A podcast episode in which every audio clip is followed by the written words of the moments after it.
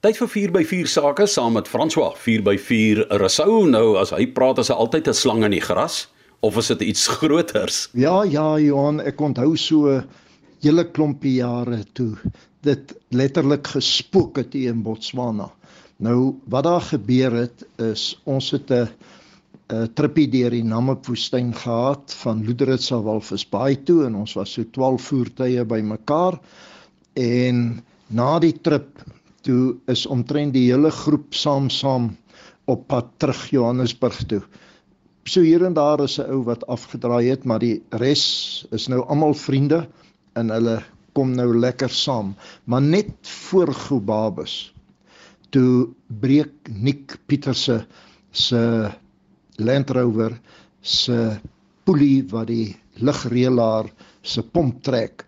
Nou Nick en Joopie Steyn het presies presies dieselfde voertuie. En Joopie sleep hom toe tot by Gobabus en daar soek hulle rond maar parte is onbekombaar. Jy moet 4 dae wag dat hulle die parte van Johannesburg af kan bestel. En hulle het net nie daai tipe tyd nie. En hulle gaan toe daarna 'n uh, 'n geneersplek toe en hulle kry 'n lekker sterk eysterpyp en swys vir hom twee ore aan elke kant uh, want gelukkig het al twee voertuie een van hierdie sleephak balle agter en voor. En hulle sit die ding op dat hy op nikse voertuig agterpas en by Jopie voor en hulle besluit dis nou net een manier dis nou sleep hom huis toe. Maar die aand toe slaap die hele lot voor die grens en die volgende oggend toe trek Nik en Jopie nou bietjie heelwat vroeër as die ander weg want hulle het nog 'n lang pad is nog oor 1000 km tot by Sasselburg waar Nik bly en uh, hulle laat waai vroegie oggend. En later van tyd toe kom die ander span nou wat nou kan vinniger ry by hulle verby en hulle sien Joopie tou vir Nik en hulle vorder redelik goed En toe net daarna toe kom hulle by Kang, dis nou die halfpad dorpie as jy deur Botswana kom, want Botswana is 800 km van grens tot grens, so in die middel is Kang. Hulle stop toe daar en hulle eet iets en toe Joopie hulle nou verbykom, Joopie het 'n lang afstand brandstoftank, hy kan baie ver ry en hulle besluit hulle gaan nie nou stilhou nie, hulle laat waai.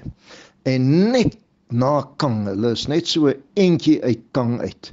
Toe kom daar 'n trop vol struise oor die pad, maar moet eens is daar 'n laat vol struise, ou lekker groot vette in hy hardloop vol spoed voor in Joopie se Land Rover in.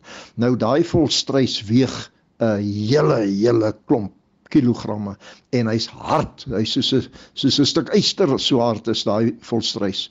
En hy slaan daai Land Rover voor. Die verkoeler is stukkend, die lugreëling se verkoeler is stukkend. Die kragstuur se pomp se hegpunte is afgebreek. Ag en daar's nog 'n klomp ander goed ook wat stukkend is en toe staan al twee. Maar nou Joopie was nie 'n man wat op hom laat wag nie.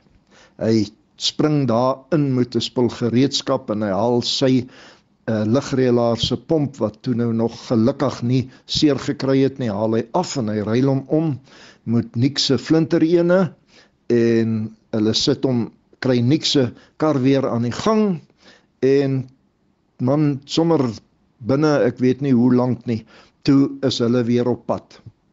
Maar kyk, die engine kan glad nie loop as die lugreëlaar se pomp nie anders nie want hy het een lang waierband.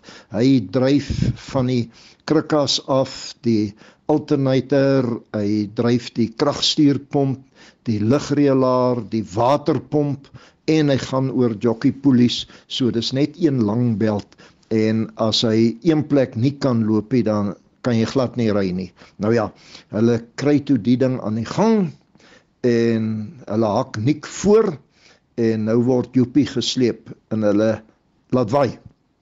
En toe by daai tyd het die ouens nou klaar geëet en koeldrank gedrink daar by Kang en hulle trek toe nou weg en toe hulle nou hier verby hierdie sleepery kom. Toe lyk kan hulle nou nie mooi verstaan nie. Die groene was voor en die witte was agter. Nou is die witte voor en die groene agter. Nou wonder hulle wat was in daai kook wat hulle daar by daai ete gedrink het want dit dit spook nou hierso. Uh dit die een is dan flinter en hy trek nou die ander. Nou ja, hulle het die hele kontrapsie gestop en toe moes daar nou eers verduidelik word en uh toe kon die mense nou mooi verstaan wat daar aangaan toe. Nou die skade op Joepie se voertuig sien.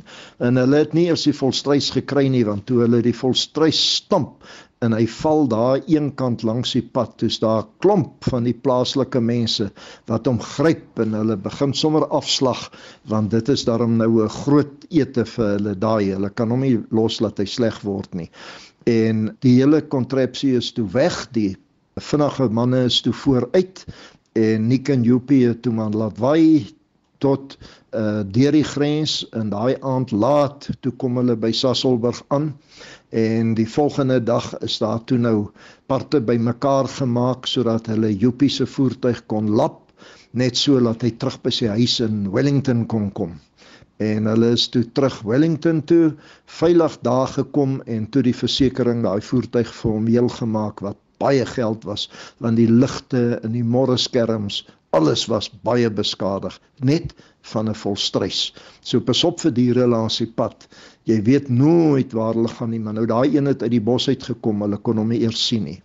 So julle moet nou baie lekkerder 4 by 4 ry die week en ons praat volgende week weer en as julle my soek, kry julle my by www.4by4sport.co.za 4 by 4 sport www.co.za. Gestrand